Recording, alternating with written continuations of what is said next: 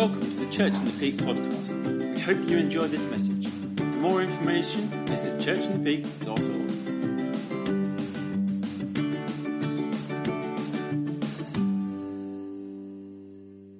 So, shall we welcome Vicky, the explorer going out with Emma?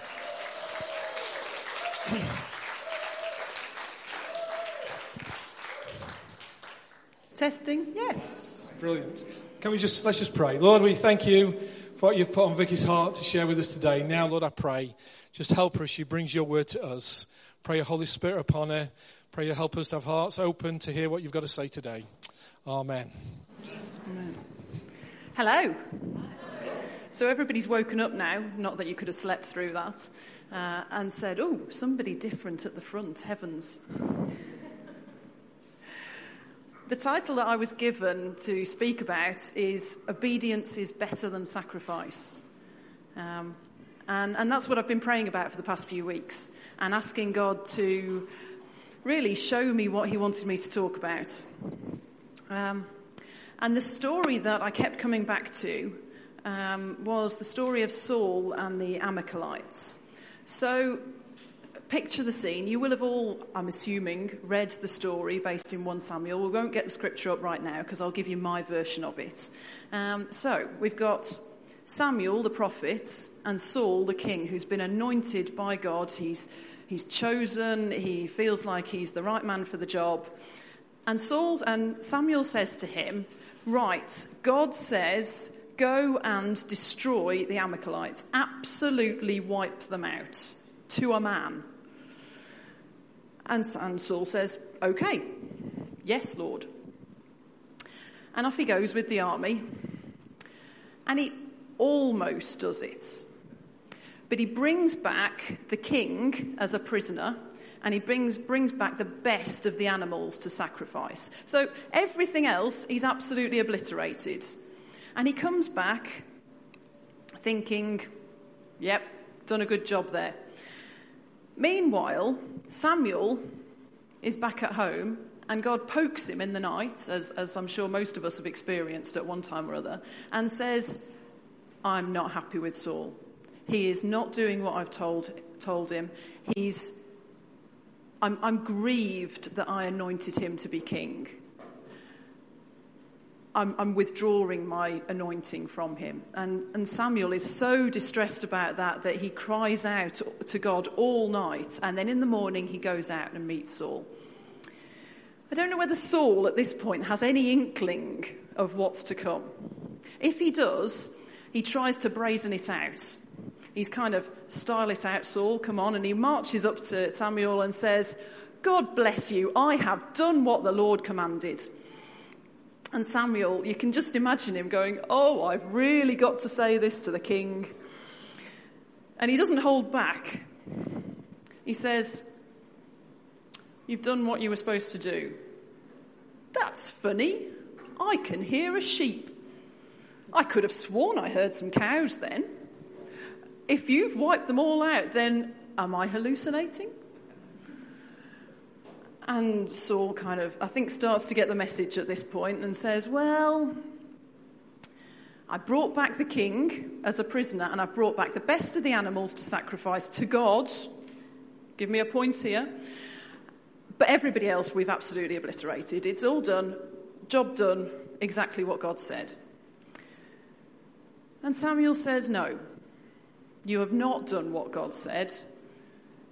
You've done your own thing and God is withdrawing his blessing from you. And he is withdrawing his anointing on you as king. And then Saul starts to get an inkling of what's going on, and he says, I have sinned. I ha- I'm, I'm sorry, I have sinned. But will you come back with me? Come back with me so it looks okay. Come back with me so the people think that I'm still anointed, and, and come and worship God with me, and, and at least it'll look all right. And then there's another story in the Old Testament where I'm sure, again, I think a lot of us will know it, where um, Moses goes to the, at Meribah, um, The people have been walking around in the desert. They're really thirsty. There's no water whatsoever. God's already provided water previously. Um, and Moses says, Right, Lord, what shall I do? And God says, Speak to the rock, and water will appear. But the people are driving Moses absolutely bonkers. So, in a bit of a temper, he hits the rock with his stick rather than just speaking to it, and water gushes out. People have a drink. Everybody's happy, except that God then says, you didn't do what I asked. You hit the rock. I told you to speak to it. You are not going to go into the land, the promised land, and see it. Now, I've always struggled with passages like this in the Old Testament um, because that's kind of, it's not the God that I know. This God who, when you do 90% of what he's asked you, 98% maybe, still punishes his people really harshly. And it seems almost petty. I can, I can feel people now kind of going, where's she going with this? Trust me. So we've got a picture of God who punishes people when they do what, what seems on the face of it like something fairly minor. So, so Moses, particularly, God says, Speak to the rock. Moses hits the rock. Well, it was nearly there. You know, he'd got most of the idea. The water still came out. Come on, God, let's cut him a break. He's led the people for 40 years. Let him at least go into the, king, into the land. But no, that's not what God does. He never goes into the promised land. And so I've I don't know that I've been struggling with this kind of overtly, but in the back of my mind, there's always been this question of why, why do you portray yourself like that in the Old Testament, God? And, and my parents aren't Christian. I'm, I'm, not from a Christian family. So when I was growing up, I was reading the Bible on my own and thinking, I, I just don't understand. What, why, what are you trying to tell us? So, have you ever tweaked what God's asked you to do? Has He asked you to do something? I'm not going to ask you for a response. I know this has happened to me. He's asked you to do something. He said, go and do whatever. And, and you've thought, I've thought, that's a brilliant idea, God. Do you know what would make it even better? My friend Anne um, once uh, had, was convinced that she needed to go and visit a lady from, church, from our old church uh, called Mary. And she was convinced that she needed to turn up on Mary's doorstep with a pot of jam. And she thought, this is absolutely bonkers, Lord, but you know, whatever. So off she got, she went. She doesn't drive, so she got on public transport and turned up with her pot of jam in her hand. And rang on Mary's doorbell, and Mary opened the door and said, oh, had no idea she was coming. Um, she'd just made some scones. and she was sitting in her house thinking, Lord, I am so lonely. I've made these scones, I've got no one to share them with. You know, what I'm just fed up with everything. And there's Anne on her doorstep with a pot of jam. Now, it would have been nice if Anne had gone anyway, but it was the jam that, for mixing metaphors, was the icing on the cake. And it wouldn't quite have had the full effect if Anne had thought, no, Lord, I'm just, the jam is a step too far. I'm going to leave that at home. I'll just go and see Mary. I think there are loads of times, certainly in my life, and I'm assuming that you guys are in some respects as bad as me, um, some of you. I think there are loads of times that we say to God, yeah, that's, that's a great idea, but if I just add this little bit, it'd be even better.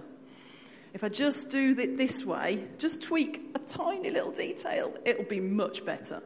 Um, or it'll just add a little. And, and God is saying, no,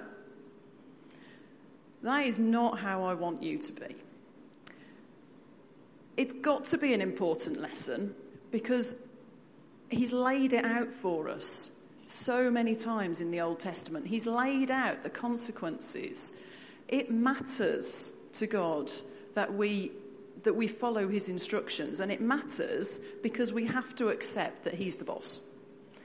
If we're in a partnership, he's the senior partner and we're the junior partner, and we don't bring anything to the table.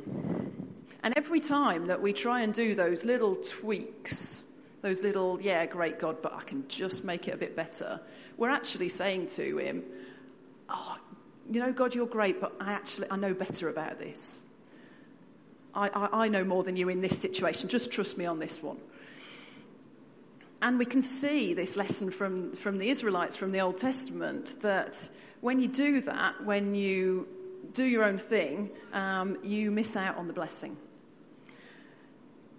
And so there is a, there's this theme rolling through the Old Testament of the importance of obedience, the absolute crucial importance of obedience to God, and how he's, he's telling people over and over again I need you to do what I say. I need you to go my way. If you try and go off on your own, it doesn't work. So then you start thinking, what are the other themes in the Old Testament? Because it seems the Old Testament is very repetitive, isn't it? The people do one thing, the prophets rise up and say, that's really stupid. The people repent and come back to God. Then they start doing their own thing again, and it just goes on and on and on. So there are lots of lessons that we can learn from this.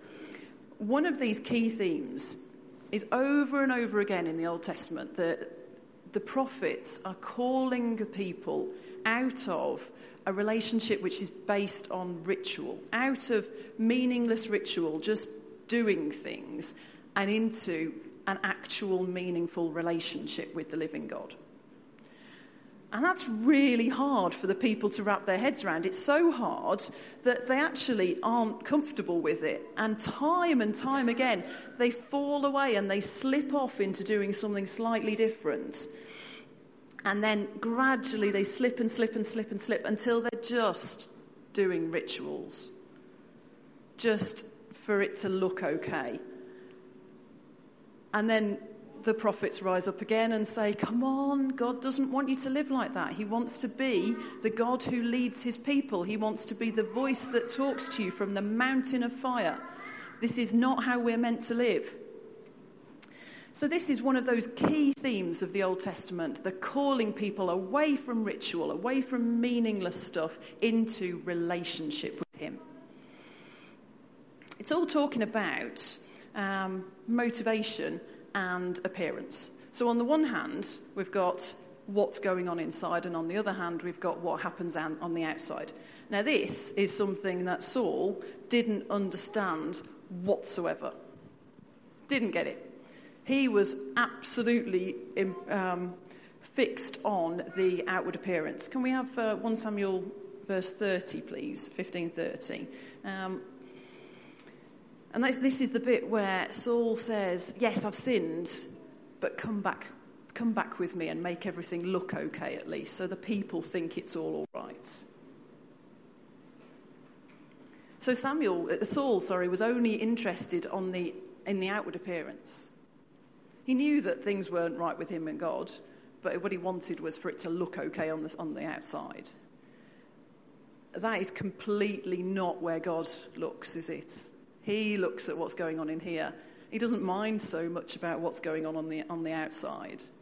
Um, think about this is my one token New Testament scripture, by the way, so appreciate it. Um, think about the story in, in Luke of, of the, the widow's offering. So there are all these hugely rich and flamboyant uh, people going to the temple and making their offerings and, I don't know, diamonds and gold and who knows what. And then there's one little widow who goes in and drop, who's barely got 2p to, to rub together and she drops that 2p into the offering. And Jesus said, She's given more than anybody else because he can see what's on the inside and that is his priority. Now, I got to this point in the preparation for this fairly easily. In fact, I'd been praying about it and I sat down and wrote some notes and it all sort of flowed quite nicely. And I looked at it and thought, oh, yes, you know, that's brilliant. That's explained some things to me that I've struggled with in the Old Testament. Thank you, God. Um, and then I got really stuck with the so what. you know, how does it apply to us today? Um, it's all very nice seeing that picture in the Old Testament and going, yes, obedience definitely better than sacrifice, but you know, I don't generally sacrifice many pigs, goats, sheep, etc. Um, so, where are we going with this, Lord? And then I started to think about a verse from Proverbs. So, if we can put up the Proverbs 9:10, the fear of the Lord is the beginning of wisdom. Um, this verse always takes me back to my school days because this was the beginning of our school song. We had the most awesome school song in, in oldie worldy English. Um, with, with sort of roaring piano um, chords. Every first year had to be taught the school song by Mrs. Gogan, the terrifying music teacher. Uh, and, and I remember her vividly handing out sheets of, of words. They were all based in Psalms and Proverbs. Um, it's, this verse, uh, it's still ingrained, ingrained in me. Uh, the fear of the Lord is the beginning of wisdom, and good understanding have all they that do thereafter. The praise of it endureth forever. Now, aged 11, with a non Christian music teacher, we got handed out these words, and we all looked at them, and she went, I know. They don't mean anything, just learn them. and we all had to learn them. They were examined. They were in the music exam at the end of the year, and then we all had to rehearse the school song so that every speech day we could sing it. I did actually leave that school about a year later and ended up in Chesterfield, so got some of the corners rubbed off. Anyway, back to the fear of the Lord is the beginning of wisdom. It has taken a long time for me to work out. You, you, guys are much cleverer, so you will have figured it out straight away. But it's taken a long time for me to work out that this is not just a mad phrase that was in the school song, um, but that it actually makes sense. And I think what I'm, what I'm trying to get to with this is it is brilliant knowing that God loves us. His love is amazing and it's awesome, and we've had a fantastic time this morning. But if you, we, only focus on how much God loves us and we forget the fear of the Lord and we don't understand and uh, wrap our heads around that a little bit, we don't understand how big our God is. We don't understand how powerful He is, how, how awesome He is. And we don't, therefore, fully understand how much this enormous, awesome, powerful God has sacrificed for us, and therefore how much He does love us. That's why the fear of the Lord, the, an understanding of His awesomeness, an understanding of how astoundingly powerful He is, is the beginning of wisdom. We start to understand him better when we appreciate how amazing he is and how awe inspiring he is. And it's, it's this balance of, of understanding his astounding separateness from us and also then understanding that he has stepped across the chasm and come to us. And actually, Therefore, this is a relationship where we bring nothing. We bring absolutely nothing. We, he has brought everything, and we can contribute nothing. And, and as humans, we're fairly uncomfortable with that. I think the, the stories in the Old Testament bear that out. Um, we sort of subconsciously always want to even up that, that imbalance. So, and we do that in different ways in the Old Testament, if we can have uh, Deuteronomy up, we see that the, old, the um, Israelites, even though they'd experienced God on the mountain, talking to them out of a mountain of fire, they'd heard his voice, you would think that that was pretty much, you know, pretty convincing. They still slipped away time and time again. Um, and this verse is referring to one of the times where they really slipped away in quite good style. Now, looking into the reading about this and preparing for this, I, I looked up um, what Baal Peor actually stood for. Um, forgive me for being a little crude. So, Baal Peor, according to the Talmud, Paul's got his head in his hands at the moment because he's not sure that I'm actually going to say this. So, uh, Baal Peor um, meant the god of the opening. And according to the Talmud, to Jewish um, writings, what they actually did when they went into Baal Peor's temple was that they pooed in front of the altar. Yeah, stunned silence. Absolutely stunned. So, can you imagine? They have exchanged the real God that they've heard speaking out loud from a mountain of fire, and they're choosing to step away from that and go to the church of poo. It is completely insane. This was also the point where, um, where I read this and I went through and, and spoke to Paul and said, my first time preaching at Church in the Peak, and I don't get something nice on love or, you know, something, I get don't poo in the temple. yeah, absolutely.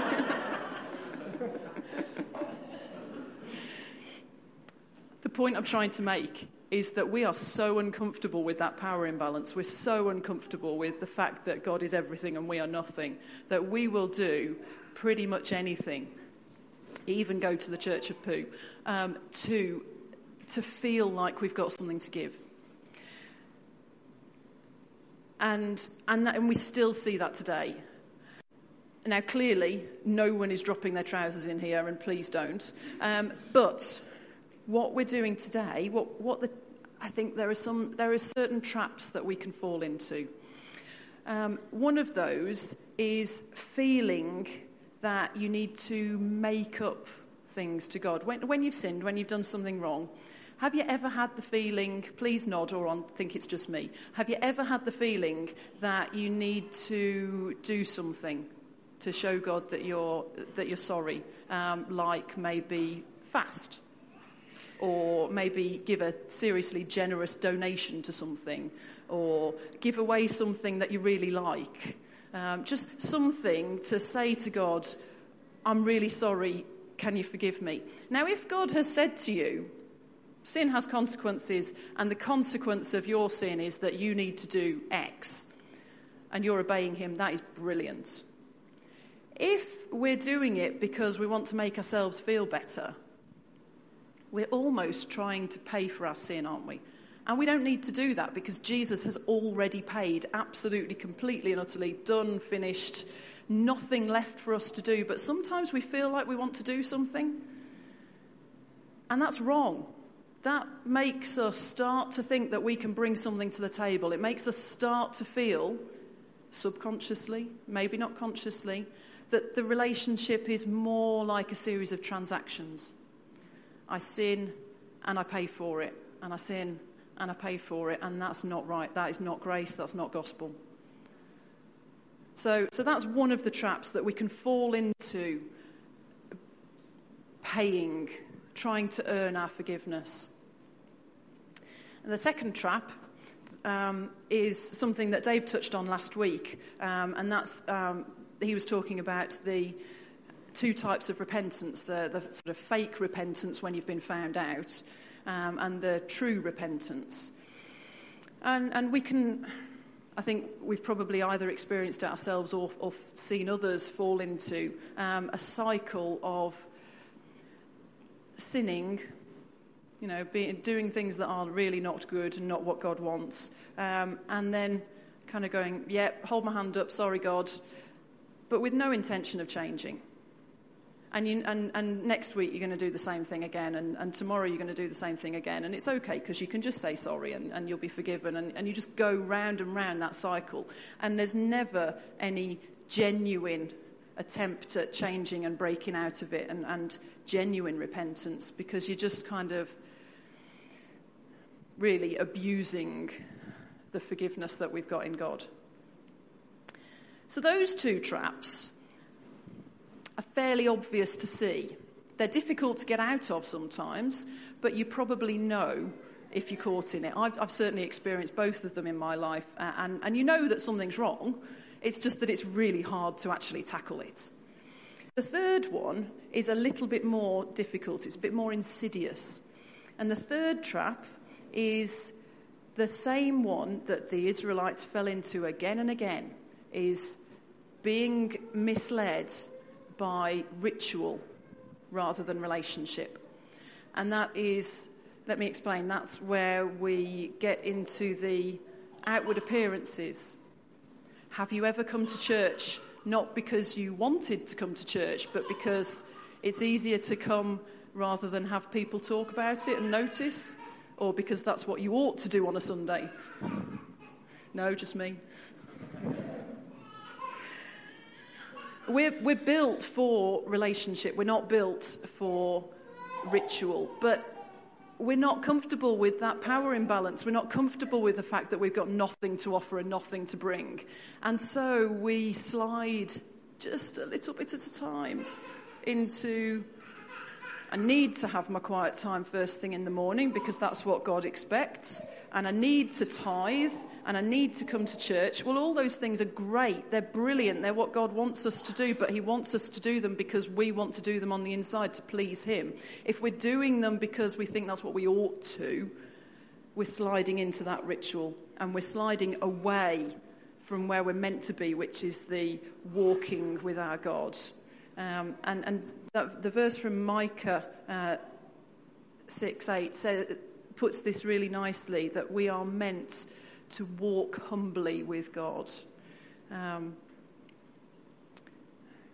I've almost finished, and it's 11:58, so this is not going too badly. so he has shown you, O mortal, what is good, and what does the Lord require of you? To act justly, to love mercy, and to walk humbly with your God. Not for him, not behind him, with him. And when you walk along, you're talking, you're having a relationship. And the humbly bit is important as well, because clearly he's the boss. I just want to finish with one last verse from Jeremiah. Um, Jeremiah 2:13. My people have forsaken me. They've forsaken the spring of living water and have dug their own cisterns. And it's the last phrase that really just gets me every time broken cisterns that cannot hold water. If that speaks to you today, if you feel like you have slogged your guts out building something that is not fit for purpose and never can be, then you're in the right place. Because we have all made our own broken cisterns and we've all at some point either have or will come to the realization that they are useless. And what we need is the spring of living water. And there's no substitute. There is nothing that you can do, or that you can have, or that you can make, or that you can build that will ever substitute for the spring of living water, the love of God inside you. And so, if you feel like you are struggling with a broken cistern that cannot hold water, that that describes your, something in your life, then I just urge you to, to respond to God today. We've experienced Him this morning. He's here uh, and He's ready and willing. Um, and I think that is about all I'm going to say.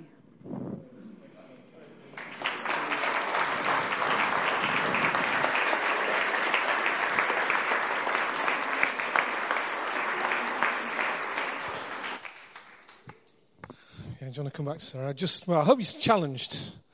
You know, where are you in your relationship with God? Where are we? Are we being obedient to Him out of our relationship or are we doing it out of duty? We're going to just come back, finish with a song.